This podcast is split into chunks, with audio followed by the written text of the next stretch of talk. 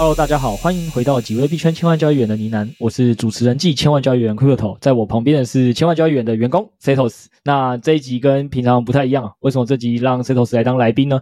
主要是因为我们在上集的时候有跟大家聊过嘛，就是在台股的世界里或美股世界里，大家都会说，要么定期定额，要么就是放一个底仓在市场里，这样子不论这个市场如何波动，我都不需要择时，那就可以赚到这个产业正增长的红利嘛。这在股票圈是这样。那所以我们上集就跟 Setos 讨论了一下，像我自己。就是有放底仓的这个流派，就是我也选择不择时，想要参与这个加密世界的正增长。但是 Setos 在上集的时候，他是说，哎，他之前没有特别去做这个底仓的配置哦。那经过上集跟我讨论完，知道这个底仓配置一些优跟劣之后，他想说他也回去进行一个反思哦。那思考一下他到底会不会去做这类型的操作。今天就是要请他来分享他的心路历程啊。那我们先直接跟大家讲结论，结论就是 Setos 他还是觉得他不会用底仓来去配置比特币哦。那他待会跟大家讲说他是。怎么想的？他也有想过。那既然你不选择底仓，那就代表你需要择时哦。那他怎么择时进跟出，他都已经有一套自己的严密的计划跟想法了。那我们今天就期待他的分享。那他分享完之后，我也会再跟大家去以他的这个想法的各个观点去做一个讨论，讨论一下说，哎，这样子做到底有哪些好处跟坏处？那我们就听下去吧。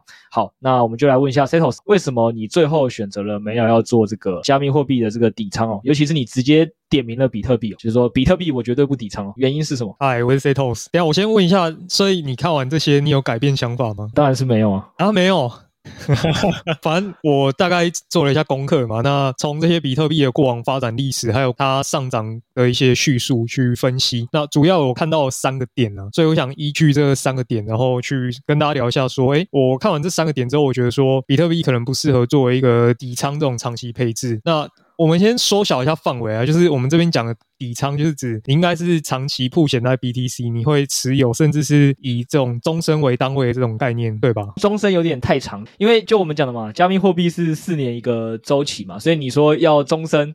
可能太长了，但是你说再放个一轮、两轮、三轮，估计我还是会啦。所以你说抓个八到十年长周期，我应该是会长期放在 BTC，这是没什么。嗯，比特币到现在还不到二十年嘛，所以听起来还会再放个十年，应该是蛮有信心才会这么做。对对对对，就再放个十年，对我来讲不是太大问题。应该说这十年我没有打算太择时啊。对，那十年之后，我可以在结尾跟大家分享，说我预计为什么这是十年或二十年之后我会开始择时，然后怎么择时，这个我待会再分享。对，我们今天很期待听你的分享。听说你做了很多功课。好，那我们就先定义一下，就是过往我们会说什么四年一个周期嘛，四年一个牛熊。所以过往比特币从零八年作为一个开端嘛，那早期它有一个一开始那种大家的发现阶段，后面才被大家辨认出说哦，好像有一个明显的四年周期。所以我们先定义一下说这个四年周期，以顶点来讲的话，大约每次的顶到顶之间都刚好是四年的时间。那这个过往是这样子啊，那所以我们可以先抓出三个时间点嘛，第一个。是二零一三年的牛，我加四年，二零一七年的牛。再加四年，我们看到最近一次二零二一年的牛市，所以总共走了三轮的周期，没错吧？没错，没错。那这三轮周期的这个，你就是大家也可以打开图表配合 Setos 的分享，可以看到，如他所说啊，加密货币已经经过三轮创高峰又大跌下来的时刻嘛。那这个创高峰又跌下来的过程，是不是应该有一些它的基本可以解释的原理？我看你好像也有做功课讲到这件事情，是不是跟它的减半有关系？对对对，这是过往大家很常在聊的，或者说推动比特币上涨的一个叙事，叫做四年的一个减半周期理论哦。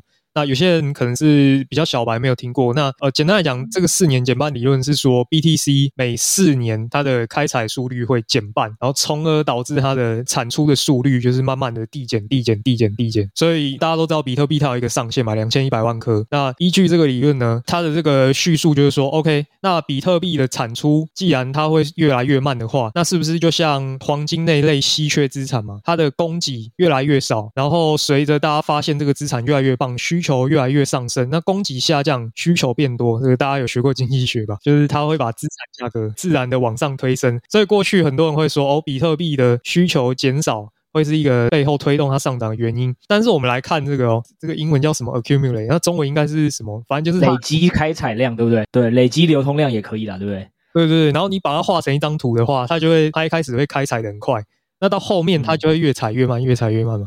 所以实际上来讲，嗯它第一次的这个牛熊，它第一次的周期，它产出了大概一半的量，然后第二次大概开采出二十五趴的量，一直到现在，我不知道大家有没有这个概念？比特币已经开采出来多少？嗯，我知道，但我们不能回答。哦、对，看大家能不能回答出这个问题哦。好，公布一下答案。现在大概已经有九成的比特币已经开采出来了，也就是说，我们已经采出九十趴了嘛。那剩下的十趴，他会花多少时间去开采完呢？他剩的十趴会用一百年时间慢慢把它挖出来。哦、我不知道，就希望这个马斯克的脑机界面赶快出来，就我们有生之年还能看到比特币开采出来到最后一颗。哦、所以你可以想说，剩下这十趴。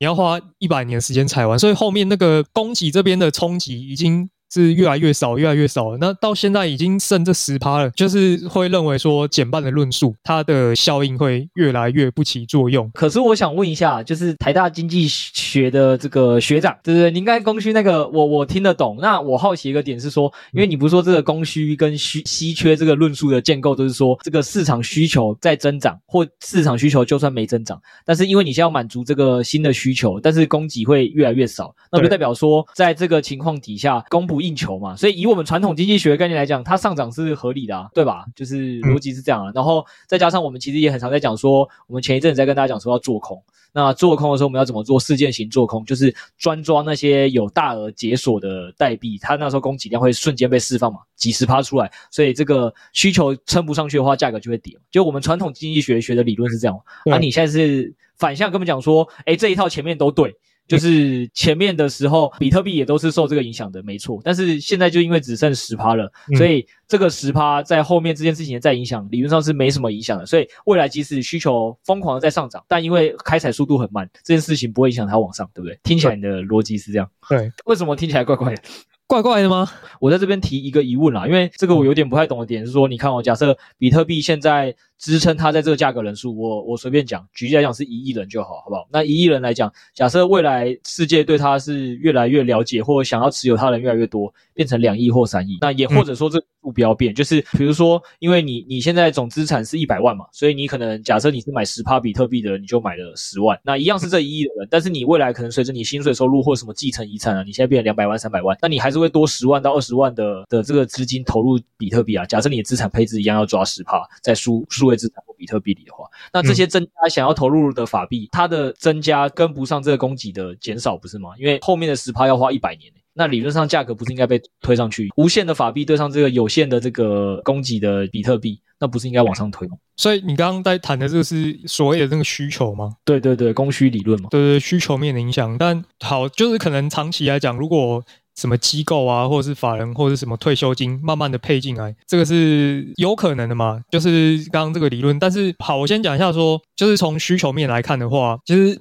我们刚刚讲到这种四年周期嘛，然后去对照一下过去每一轮的这种比特币的牛市周期，其实是和所谓这个 M2 的货币供应量就是高度相关的。就是说，每次央行它在这种降息循环的时候，它在降息的周期，这种热钱比较多的时候，对 BTC 的需求。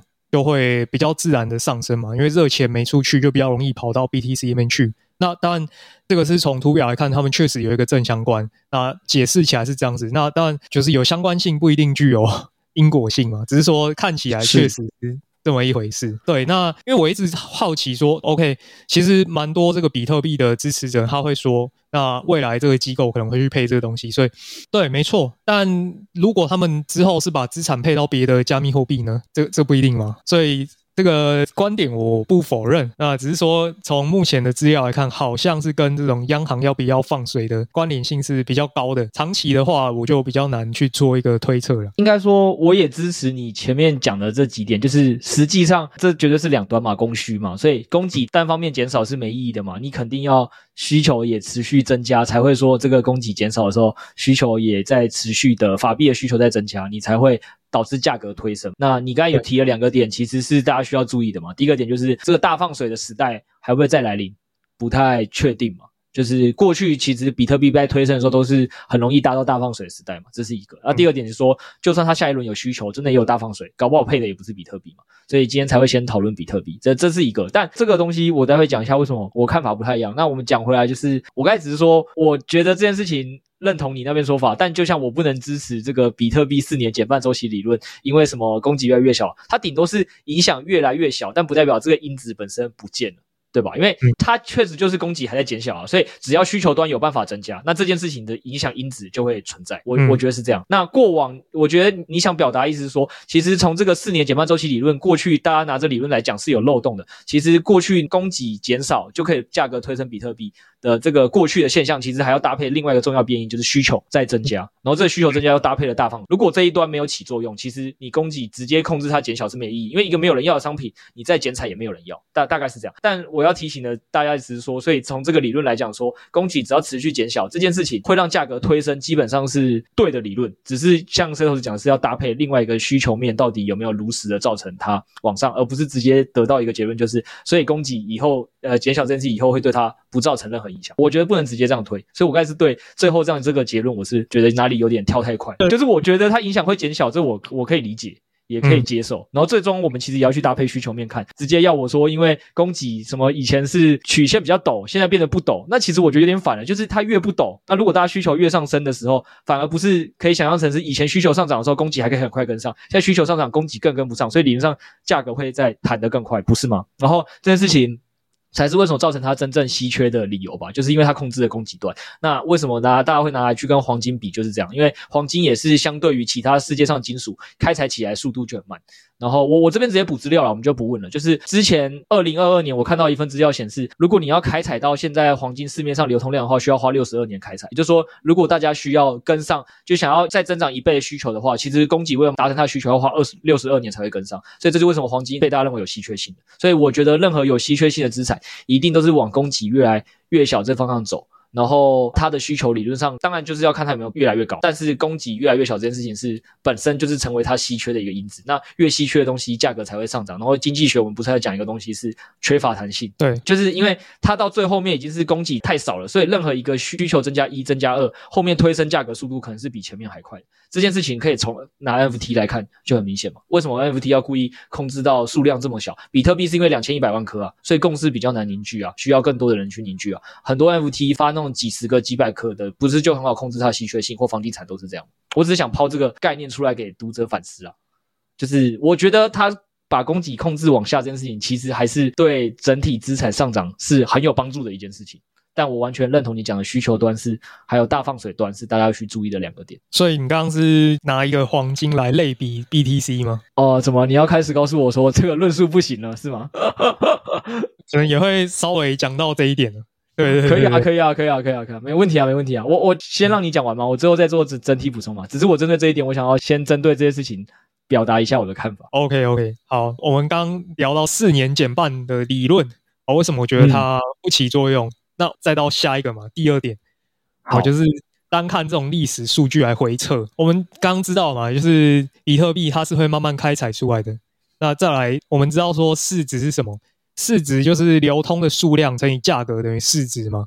那是过往因为比特币开采的数量还没有这么多，比较少，然后价格又低，所以在过往这种低基期的情况下，就是它比较容易有这种高倍数的暴击。因为数量少，价格又低，你要把它往上抬的那个资金量底就会比较少嘛。你打一点钱进去，它就爆喷了。但是现在的这个流通数量都已经开采到九成了嘛，那以及价格都已经达到一个高基期。未来的价格如果要持续成长的话，就需要有比这一轮可能更大的资金去涌入。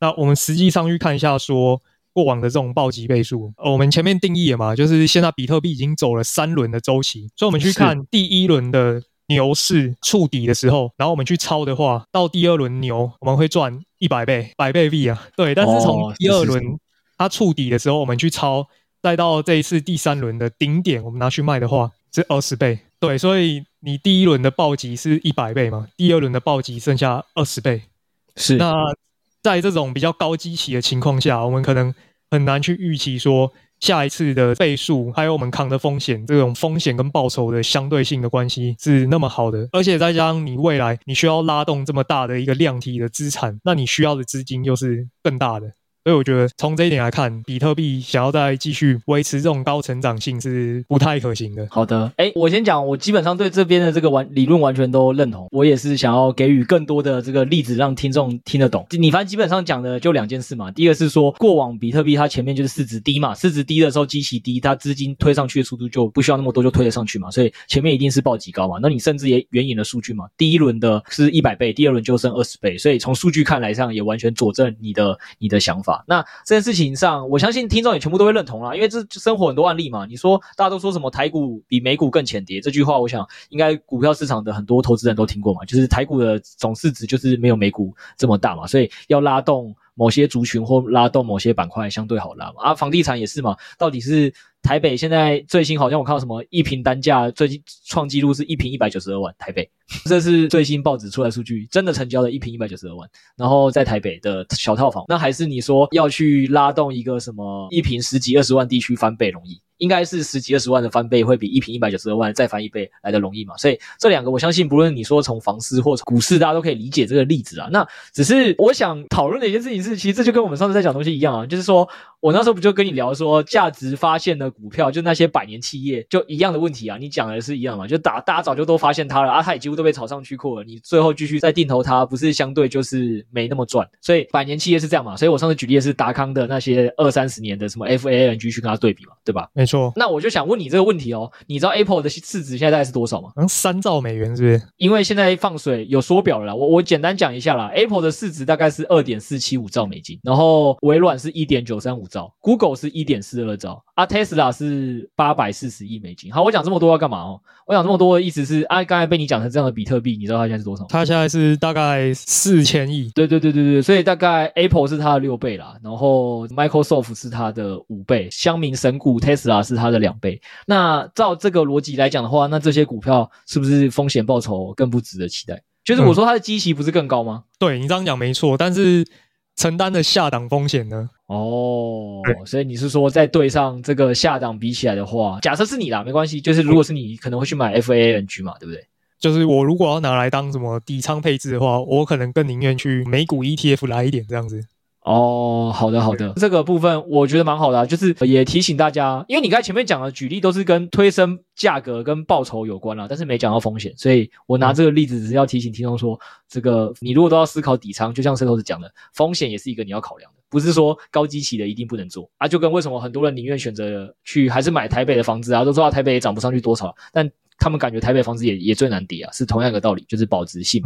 然后这是一个、嗯、哦，我就想顺便把上面刚才那个想要再第二个点，就是一样是呼应我们上一集节目。就上几集的节目，我记得你的最末尾是说，虽然你不是数学家，但你知道有些东西不错。就是不错点是我们这一代理论上不可能再像爸妈那一代稳稳的把钱存在银行就完事了。我们一定要去找一些投资，不然我们的钱一定被通膨给吃掉，对吧？对。对对对，那那这些为什么会引发通膨的原因，不就是因为市场长期是法币货币是在增长？呃，没错。那你要这样子讲的话，那。刚刚你前面有讲嘛？你说比特币刚刚那个供需理论，除非要搭配就是需求，还要未来有大放水。可可是实物上市场不就是短期看起来就是一直都是大放水？这也是你呼吁大家不要去买银行股的原因。所以假设啊，我说你看啊，如果你觉得预期短期市场其实都还是法币会被放出来，那这个时候大家当然会去找那种相对保值的资产嘛。这就是为什么大家会在这个时候还是去炒房地产的原因嘛。然后还是有很多人去买黄金嘛，对吧？对对对。对啊对对对，所以我只是说，就是你刚才论述的那些东西的大环境，好像跟你想的是不太一样，对吧？应该这么说好，放水这件事情是，就你现在应该抓公园拿北套都知道，现在央行的操控手法就是它一定会有这种升息降息的这种循环嘛。那只是下一次还会不会放这么大的量，就很难说。了解。总之，你觉得这个放水这件事情是可以理解，也可以想象的。但是未来的放水可能不会像最近这一次这么猛嘛，所以我们不能因为短期看到现象是这样，就觉得我们应该要为了追求这个抵抗通膨，然后去去追求一个波动度这么高的比特币。但 maybe 如果你是为了抗通膨去买买美股 ETF 就还可以，因为它的波动没那么大。然后最好反正就是不要放银行，对吧？对，对对，放银行肯定是 less option。对对对，好的，好的，好的。哎，那我这边再丢给你一个长期数据啊，你听听就好，好不好？这个数据呢，也是最近我忘记是哪一个蛮有名的机构做出来的，是国外的投资机构做的，反正大家听听就好。它的这个抓的周期很长咯，你刚才讲说这是短期的嘛，那我们现在讲一个长期数据，它抓从一千八百年开始投资，就是西元一千八百年投资，到现在大概二零一一年，他统计到二零一一年哦，还没有到二零一二这次的大放水哦，就是这一轮的大放水是没有经历过，最勇猛那次是没经历过，他只经过二零零八年的，对，一八零一到二零一一嘛，对，两百多年嘛，那你要不要来猜猜看，一美元的法币到现在是剩多少？零点五吗？哦，不，再低，兄弟，再加个零，零点零五。也就是说，长期来看，二以这两百年来讲，你的法币资产长期好像缩水二十倍是常见事情啊。两百年应该比你的人生还长了吧？我觉得要看那个诶贬值的速度到底是从哪里开始下降的。看曲线的话，大概是从一九三一年开始加速下降的，几乎就是从一九三一才从一降降下来。哦，没错，所以其实。近一百年就可以了。对对对对对，就是你，就是因为现在趋势这么明显，所以公园阿北才会发现，你知道吗？我再快速念过其他的啊，就给大家参考。这个时期的黄金两百年过后，大概涨了三倍多，三点一二。所以黄金抗通膨的这个逻辑估计也是这么来的。好，再下来，然后他再给了一个数字是债券，因为大家很喜欢拿债券去配置嘛。这个数字是一千六百四十二，诶，看起来就真的不错咯，对吧？你说两百多年完从一变成一千六百四十二，那你知道股票这个数字是多少吗？应该破万了吧？一百万。对对对对对对对对。所以这就是为什么这些数据是我之前跟你讲说，为什么大家会认为。拿底仓去在这资产上下波动个两百年后，可能很多人是很愿意的。那当然，你可以主张说过去不代表未来，但这就是过去起码证明给你看的这两百年的一块美金，在两百多年后。还没有经过这一轮，我相信把这一轮大放水再统计进去，进去这数据会变更可怕。这应该不用我们计算，每每个人体感都感受到这件事，对吧？然后也可以告诉大家说，为什么股票这么凶啦？因为名目 GDP 是涨了三万三千倍了，所以从这个逻辑你就知道，因为理论上股票是会有一点金融属性的嘛，所以它跑赢名目 GDP 就合理。所以一个经济体名目 GDP 增长了三万三千倍，结果它的货币。被放水到只剩下过去的零点零五，然后这就是呼应你讲的嘛，我不要把钱存银行。那放黄金听起来也 low low 的嘛，都没有跟上国家的真正经济涨幅，才涨了三倍。然后债券大概一千六百倍。然后这边有一个很有趣的数字哦，它名目 GDP 三万三千倍，名目嘛，名目的意思就是很多东西还没有去扣除跟去计算，所以它还算着一个实质 GDP，那个就降到一千八百五十九倍。就跟债券的一千六百四十二倍差不多。我我想这份资料是可以代表蛮多长期的过去的历史啊，好不好？就包括你会看过去三轮的比特牛熊图表作为一个佐证一样。对，就是抛这个概念跟你分享一下，就是为什么我个人还是觉得长放水是长期趋势，供给又好像会被单边往下一直控制的话，我个人还是觉得以抗通膨的属性，如果未来的人还有在追求的话。肯定还是会有人想要配置加密货币啊，因为就跟你说，黄金现在只有涨两百年只涨三点一二倍，你是不是看到很多大妈很爱买黄金？过去几年蛮疯的，最近比较少了。对对对对对，就是我会觉得，可能我们不理解，比如说你把这些数据调出来，我相信你也不会去买黄金，对吧？看完这数字，你干嘛买黄金？但是就是会有一派的人，他想去买黄金，或包括你调完某些数据，就哎，搞不好你也不想买债券。掉完某些数字，你也不想买房地产，那就像你今天可能掉完某些数字，你不想买比特币。但是我个人的相信是，这个世界是很多元，多元到每个人都会有他各自的某个理由，他就会去买某个单一的资产。那我觉得，只要在这个大放水的情况还在放的前提下，大家为了想追求所谓的不要被贬值啊，他就一定要找资产去投。他看得懂东西，就是他们最容易去投的。那房地产、债券、黄金。那以数位来讲，资产来讲，我觉得对所有法币资产要跨过来的第一关还是比特币。还是比特币，就是你是很圈内的人啊，你才我觉得今天这集有一个很明确的差别是这样，就是其实我觉得看你这期话的时候，我都蛮有 feel 的，就是我完全可以理解，就是作为一个圈内人，早就唾弃比特币这件事，因为它的价值发现程度早就跟其他你更知道的货币是不能比的，没错。但是我说，如果你从资产的角度来看，黄金这个资产也是被大家投资了多久？房地产这个资产也是，就是从资产的角度来看，我觉得在资产的这个。转移的过程里，你可以去想嘛，就是他们哪会去投资那些你知道那些新加密货币，还是他会先去配置一点比特币跟以太币？嗯，从一个法币的人要过来的路路上了，我是这样想的了。可是我们刚刚的这个论点，其实一直都是把它定位在它是一种数位黄金，它现在不能当数位黄金了。是，请您开示。好，我们刚刚是提到那个第二点嘛，就是我们从这种历史数据来看的话，它的基期越高，确实就越难去往上，就是一个高暴级的倍数嘛。这个也很符合我们日常的逻辑。对对对，理解理解。好，这就是我要讲那个第三点嘛。第三点就是说，在这一轮的牛市里面，我们大家吹这个比特币上涨的论述是什么？机构们都用什么字眼来说服我们买比特币？就会发现说，机构们都会把它对比为数位黄金啊。国家机构要配置的一种资产呢、啊。对，但为什么他们要把它比拟做这种数位黄金呢？刚刚其实有提到嘛，我们拿它去跟世界上这种所有的资产类别来做一个对比好了，包括比特币啊，包括股票啊，包括什么金属啊这些东西，排排站放在一起，然后我们来看一下，如果我们把比特币这种有点数位性质的东西拿来跟这种其他资产类比来做对比，会发生什么事情哦？哦，比特币现在的市值其实是跟 Facebook 差不多的。你那报告是二零二一啦，对不对？我先帮大家讲，就是现在到二零二二，我该念的数字才是对的，好不好？对对对对。那我们是不是近期又可以想到一件事情，就是说是在这一轮的下杀之中，很多人会开玩笑说，比特币好像美股开杠杆，是不是代表这个相关性？是逐步在上升的。那什么样的情况下相关性会上升？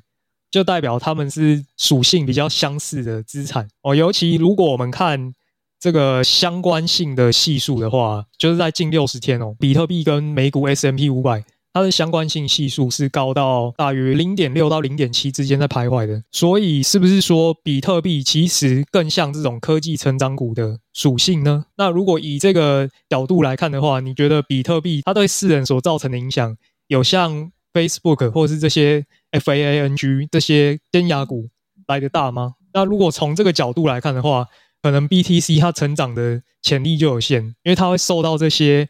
所谓的美股这些名列前茅的尖牙股，它的市值的天花板所影响。如果它要真的成为数位黄金的话，它势必有一天要挑战这些美股的。因为如果真的是黄金的话，总有一天会超越他们的嘛。但这件事情从近期的这种相关性来看的话，是不太吻合的。它反而好像比较像科技成长股这种类型的。好的，好的，好的，完全听得懂您的论点了。总之就是，你从最近的相关性可以看得出来，其实比特币的相关性比较偏向这些科技成长股。所以在这个角度而言，它应该要去跟这些科技成长股做对比，来看它的市值还有它的价值本身有没有脱钩，合不合理嘛？啊，你个人觉得它的价值？没有这前面几个改变我们人类生活的公司来的大，所以在这个前提底下，它这个市值要往上要突破这些公司，你也觉得很难，对不对？大概逻逻辑是这样。就是刚刚这个听完之后，我觉得有两个很明显的问题，很明显问题是这样哦，就是你看的是这一段，你看它相关系数特别高嘛，对不对？对。好，那我我先问一个问题哦，去年比特还在牛市的时候，大概在五万美金、六万美金的时候，你有没有持有？五万美金到六万美金的时候有。对对对对对。那我想问一个问题，那个时候它也超过过了特斯拉，超过了 FB 啊，然后我记得好像也常常在跟 Google 伯仲之间，那那时候你有觉得它很不合理吗？你觉得 fuck up 是什么鬼东西啊？这超没有实用价值的。应该说，这个逻辑上好像会觉得，嗯，好像哪里怪怪的哦。然后你相信它是数位黄金，所以你继续持有。心里的恶魔又会跟你说，这个是数位黄金了。就是反正上涨的时候你找一个理由持有嘛，啊，下跌的时候你再找一个理由不持有嘛。我们就这个历史数据来讲话了。不是啊，好，我我我丢这个例子，只是真的是这样啦。你说拿相关系数这件事情来看，那我相信比特币在那两年，你下次再回调另外一个数据啊，它牛市的那两年的时候，它的相关系数还没有跟股票这么近。你说二一年这一轮吗？对啊，或二零年呢？其实它前两轮确实相关性没有这么高，它是这一轮才变高的。哦哦哦哦，牛跟熊的时候是不是也不一样？牛跟熊的时候，哎，对，你讲到重点了。牛跟熊的时候，它的相关系数就会不一样了。所以我说，你这个就是熊的时候，你找了一个理由说，啊，你看熊市的时候，它跟股票的相关系数比较近啊，它其实代表是股票啊。那牛市的时候，如果它现在相关系数跟股票不近了，你要说什么？哦，对，我们现在不能用股票看它，它现在就是数位黄金，我应该用数位黄金的角度看它。其实拿相关系数这个来分析，除非除非它的数字，比如说是两百年来几乎始终如一嘛，几百年来始终如一，然后也不会有太多，哎，突然就反向，你要重新解释一次啊，因为现在是牛市啊，你十几年来你就为了这要解释好几次，不是感觉好像。哪哪里拿这个数据上好像有点小缺陷吗。好的，比特币就是比特币。好，大家大家听到现在就是也知道，就是这个议题啊，其实讲真的，我觉得很有趣。然后。也绝对无穷无尽的讨论了，就是包括我抛出来这些，大家也可以从我抛出来的这些面向，再拿出一些反例来举嘛。那 Setos 讲的，你也一定可以举到更多，诶，支持他论点的。那这就是我们今天其实只是让 Setos 扮演一个主讲方，然后他提了一些他的论点，然后我也抛一些反面论点给大家听众一个思考，自己做判断的一个启发性的互动而已，好不好？大家绝对可以用更多的理论去思考它到底值还是不值。那只是 Setos 以他上面几点的堆叠，他告诉我们的结论就是他没有打算要做定持啦，因为他觉得定持或底仓这件事情，感觉下一轮不一定会回来，对不对？我是这么认为的。好，没关系。那您就再说一下，那你觉得没有要定持，你狙击怎么去进行操作？还是也不要操作了？就是这个项目你就不看？我自己在看的话，做波段的话应该是还行，就是说我们过冲。哦，所以你现在觉得自己是择时的大师，有办法择时在对的时间点进场跟出场，要连对两次，跟你上一集讲的角色好像不太一样。没关系，我们来听听你要怎么择时。好，你先听看看，我们回去看一下过往这个第一轮跟第二轮牛市的时候，他们跌到底会跌到什么程度吗？那直接来看的话，就是前两轮牛大概到触底的时候跌了八成五左右，八十五趴左右。所以你看，现在比特币其实才跌差不多七十 percent。对我来讲，现在可能就我自己是不会去抄了，就是现在可能时间点还没有到。啊，如果真的从这个跌幅来参考的话，我自己是觉得起码先跌个可能八成再来考虑吧。然后为什么是八成这个数字也是有点漂亮？就是如果你开什么 Trading View，然后你去看的话，会发现说，哎，这不是只有我自己讲的哦，这个支撑点位可能有一个。点位在一万二到一万三，那因为技术分析讲的是什么？他们讲的是说，一条线你能够接触到越多那个点的话，就代表它的公司会越强。那实际上去拉，确实这个一万二到一万三这个点位，差不多刚好跌了八十八十趴八十五趴，那又刚好符合到那个 timing 的一个所谓的支撑点位。那所以到那个时候，我我才会觉得说，诶，可以打一笔进去。好，我们刚刚讲这个是，如果我们去看过往的这种跌幅嘛，那。第二个是说，我们去看过往，它要多少时间才会触底？实际去拉就会发现说，最近好像大家都在讲什么反弹反弹。但如果你回去看上一轮牛市，你就会发现说，在触底的过程中，连续四周给你涨个五十趴，还是蛮常见的，就是是有发生的。所以真的比较难去预测说什么时候反弹，什么时候底了。从这个时间点来讲话，因为它可能有时候弹了又跌，弹了又跌，什么时候才真的触底呢？OK，大约是一年到一年三个月之间会触个底。所以，我们从时间来看的话，要么也是今年底到明年初，差不多这个区间。那所以，如果时间跟所谓的跌幅都满足的话，我可能才会进去做一个。抄底的动作，那当然这是左侧抄底，就是我是抱着这种归死的决心，好不好？归零了你就不出了就对了。左侧不就是要来扛的吗？不是不是，好好好，我一样，因为现在时间关系啦，我原本想补充一些东西，我快速提醒你两点就好，好不好？就是第一点是这样的啦，那你说你左侧进去，你就是抱着归死的决心嘛，对吧？那那第一个点是看得出来你的计划里还没想要如何出场，你抄底完，假设没有要出场，那不就跟我打的那个十年底仓一样吗？其实你只是想要挑一个相对漂亮的时间打底仓，我觉得逻辑上是这样，不是。你不打底仓，只是你现在觉得位置不够漂亮，所以你还是打然后。你真的打，如果真的输了，你就认。所以我我个人觉得说，我听起来你的逻辑的论述第一段就是你没有这么不想打 BTC 的底仓了，你只是觉得现在价格打进去不够漂亮，我还会扛损，所以我要挑一个更漂亮。那总之你有给大家一个分析的思路嘛，反正就是一万二、一万三的时候，你就会视死如归的打进去，就这样。或者另外一个就是时间要满足。就是至少要从牛到底一年多以后，今年底明年初你才会行动。基本上你就是要这样，然后你就会打底仓，所以其实你就是底仓派。出场的时间点，我们 还需要再多做一点研究。好，可以啊，可以啊，那那没关系，反正我们先起码从今天来听，你就是底仓派。等你想到你要怎么出场了，我们再帮你更改。好吧，现在听起来你就是个底仓派而已，只是你觉得我现在我之前的底仓不漂亮，你想要经过你一番研究后让这个底仓更漂亮。而、啊、我觉得你提醒到一个听众重点倒是真的，就是你要要做左侧抄底的人，你刚才讲说才跌七十趴嘛，这用字听起来蛮激烈的，但好像也不是很严重，因为大家可以想一个问题哦，刚才 Setos 讲的，过往可能会跌到八十五趴，一百跌到八十五的话，你就想剩十五块。一百跌到七十趴的话是什么意思？三十块，比如说你三十块进去抄，你可能再扛五十趴。所以大家不要每次都被那个什么价格跌幅从什么最高点跌几趴给困惑，说啊这个价格跌幅都跌九十趴了。没问题了吧？现在抄应该就是底了吧？没有，就是你刚才拿我们这一算，就是跌七十趴跟跌八十五趴，只差了十五趴的这个数字，但实际上你的资产会减损五十五十趴，这是大家要注意的。所以我觉得 Setos 这个提醒是提醒的，一个是这个。好，那反正我现在就知道你还是个底仓派啊，期待你哪一天告诉我你想到了什么样的比较好的出场方法啊。第二个点是，我想提醒的一个问题是这样的哦，就是刚刚那张图表嘛，你也讲了，其实过去啊，比特币的这些图表是有受什么？过去是 N two 大放水的时期，你觉得未来不一定，对吧？哎，没错，对对。对对对，然后你也觉得以前减半的影响是比较大的，现在减半影响是比较小的，对吧？没错。然后，哎，其实你刚才有讲到一个说论述的东西，可能没有特别讲到。你的企划里有讲说，比特币最早论述是电子支付货币，然后后来才转向数位黄金吧。所以其实你也不太确定下一轮会不会还被炒数位黄金，对吧？我觉得下一轮要再有一个新东西来炒，有点困难，除非有什么外星人说他要来买比特币。好的，好的。总之，我只说我要提醒你，就是你从基本面过往的一些因子都觉得过往的东西已经跟现在跟未来。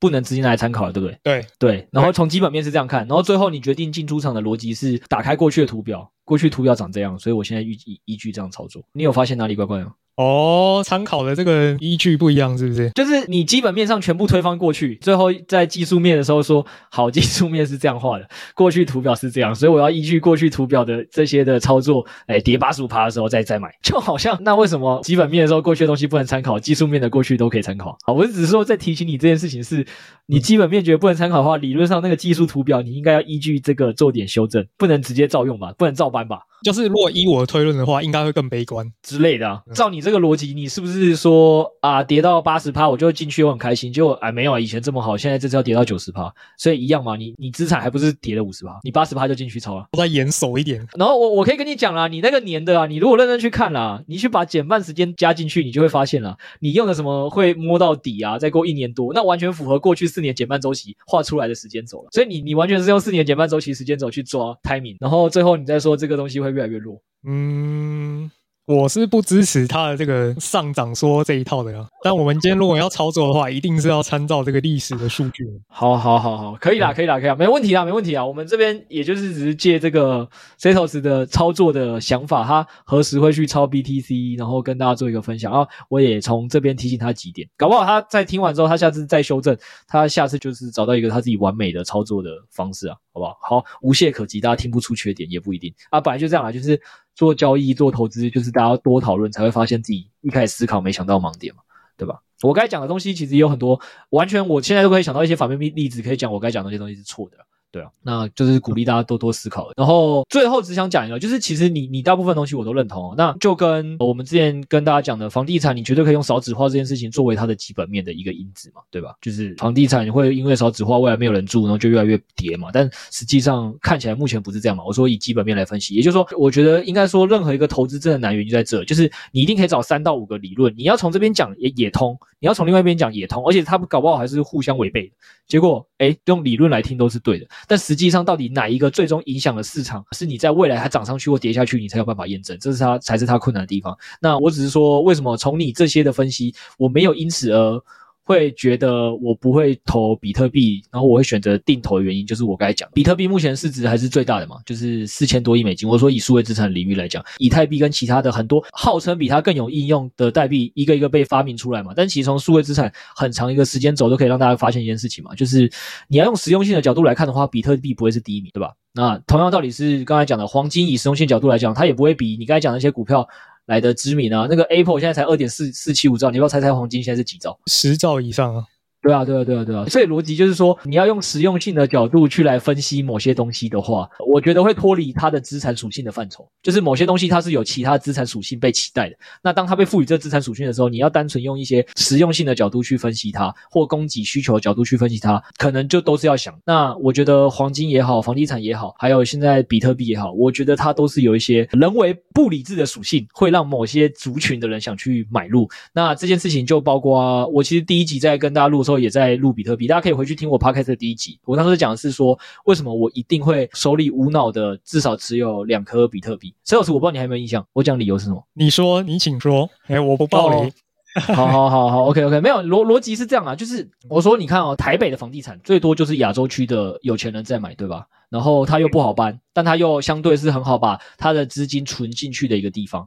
那过去就是因为这个资金一直存进去嘛，它当然就一直涨嘛。那台北房地产就顶多就是台北的有钱人，你看香港的有钱人跟一些亚洲区有钱人买比较多。但是加密货币它是一个全球性的资产，我觉得比特币这个资产理论上只要随着时间越来越多人认识它，对它有需求，就是会有很多有钱的人，他也不会想要像你一样去研究。就像你讲的，可能有更多的小加密货币，它是更有未来的前瞻性啊。最终这个价值涨幅风暴比会高过比特币啊。那那就跟他会选择去投资黄金跟房地产是一样的，就是就不是每个人都可以去做这么多研究，对每个资产都这么深入的了解。对他们来讲，投资最简单的逻辑就是我就是有钱，这东西对我来讲不亏，这就是资产配置的一环。台北的房地产我知道它可能不会涨赢某些地区，我也不 care，反正台北房地产对我来讲最保值，我就放在那。所以买比特币它也不一定是为了期待它赚的这个涨幅最高，它可能只是为了它一个某个需求。那对于我的理解来讲，比特币它最终就是两千一百万颗，所以当这两千一百万颗被全世界认同这件件事情的人分完的那一刻起，它的供给需求就会变成一条是需供给很缺乏的曲线。因为第一，就像你讲的，后面开采量实在太低；然后第二点是因为几乎供给都被那些真的认同他的这个观念的，不用说全部，就被这个认同他观念的人锁住了。然后这是全球的人都可以来买的。当他锁住之后，他后面的每一个需求都会因为缺乏弹性关系，后面价格会抬升的很快。所以对我来讲，我会觉得现在比特币只是因为共识还没有完全被被凝聚起来。当它真的再过了十年、二十年被凝聚起来的时候，它的价格涨幅不是你拿前面这些图表可以分析。我的想法啦，这是我的想法。有可能，有可能。我倒是有一个想法，是觉得说有一个原因可以买个一两颗，然后拿在手里。就是逃命，真的是拿来避险用，你不是为了赚价差的。对啊，对啊，对啊，对啊，我我认同，真的什么什么大战开打，真的你拿比特币比较好跑。就是大家可以想象一个问题嘛，这个倒是我们下一集可以录了，反正就是我们房地产讲完之后，我们就是猫群内部有一个群友，他是企业家，所以他其实也有跟银行借钱去盖自己的工厂。那反正他就有分析，他说大家最常凑房地产一点就是说什么战争来的时候，房地产跑都跑不掉，你那东西就变成币。哎，请问一下，当战争真的来的时候，你觉得你的台湾的股票跟台湾的新台币确定在全世界还有用吗？肯定就没用，不不一定肯定啦。但是我觉得他应该会有经历过一次很大幅的贬，应该是有可能嘛。那包括之前人家说什么什么旧台币换新台币，一元换四万元之类，就是我觉得这种东西，当你真的发生战争的时候，所有目前我们已知的资产啊都没有用。所以这就是为什么很多人在这个年代还一直鼓吹买黄金的原因是这样。你去看，真的很多老一代真的有钱人买黄金都是说，你就买几条金条。啊，你也不用放银行，这几条金条你就在家买一个保险柜，就锁进去。当你真的要逃难的时候，你就带着那个保险柜跑，因为他知道他来不及去银行提了，提钱也没用啊。你这时候再打电话给你的营业员说，哎，解除那些下单，我要把股票全部解掉，有个屁用，战争都发生了。但是理论上，只要你这些国际的交易所。不要 rug 你啊！那当然，你扛的风险是国际交易所 rug 你。你到时候你真的有幸怎么在战争中幸免，然后或者是你有幸第一批逃难成功，你去其他国家，其实你都还是有办法登录你的币安 APP、FPS APP 嘛。然后你的那个数位资产，起码在当地 BTC 跟 ETH，我相信应该还找到人交换。那你要从这个理论的角度来看，两千一百万颗够全世界避难吗？这个就不一定啊。而且它是可分割的嘛，就是它确实有某些属性是甚至比黄金更优秀的。对啊，对啊，对啊，对啊，对啊！我就说，其实基本上我会选择持有它的原因在这，就是。我个人还是会从保值的角度告诉自己，它是一个跟黄金、房地产这些东西是一样的道理，它就是存有一个稀缺性，有稀缺性就会让这些相同的族群，他会想去找类似的产品投资。那第二点是，它又有这些资产没有有的优点，就是可分割，好在避难的时候使用。我觉得这是最对有钱人胃口，有钱人根本不 care 这个东西会不会真的赚钱。但是你只要想，如果越来越多有钱人开始认同它，发现他也愿意存存有它的时候，我不觉得两千一百万可够这个世界分。嗯，我会底仓拿它，原因是是我。期待它价格被真正推升的那一天，就是反正在弹性变得很差的情况下，那个价格直接把它推上去的时候，这是我底仓拿着它的理由，也 make sense 啊。好了，我们今天时间真的很长了，我们就录到这了。然后我还有看到你最后计划也留了一段伏笔，想要让大家期待嘛。相较之下，飞神比较懂逃避，已经喊出了 ETH 的五个阶段，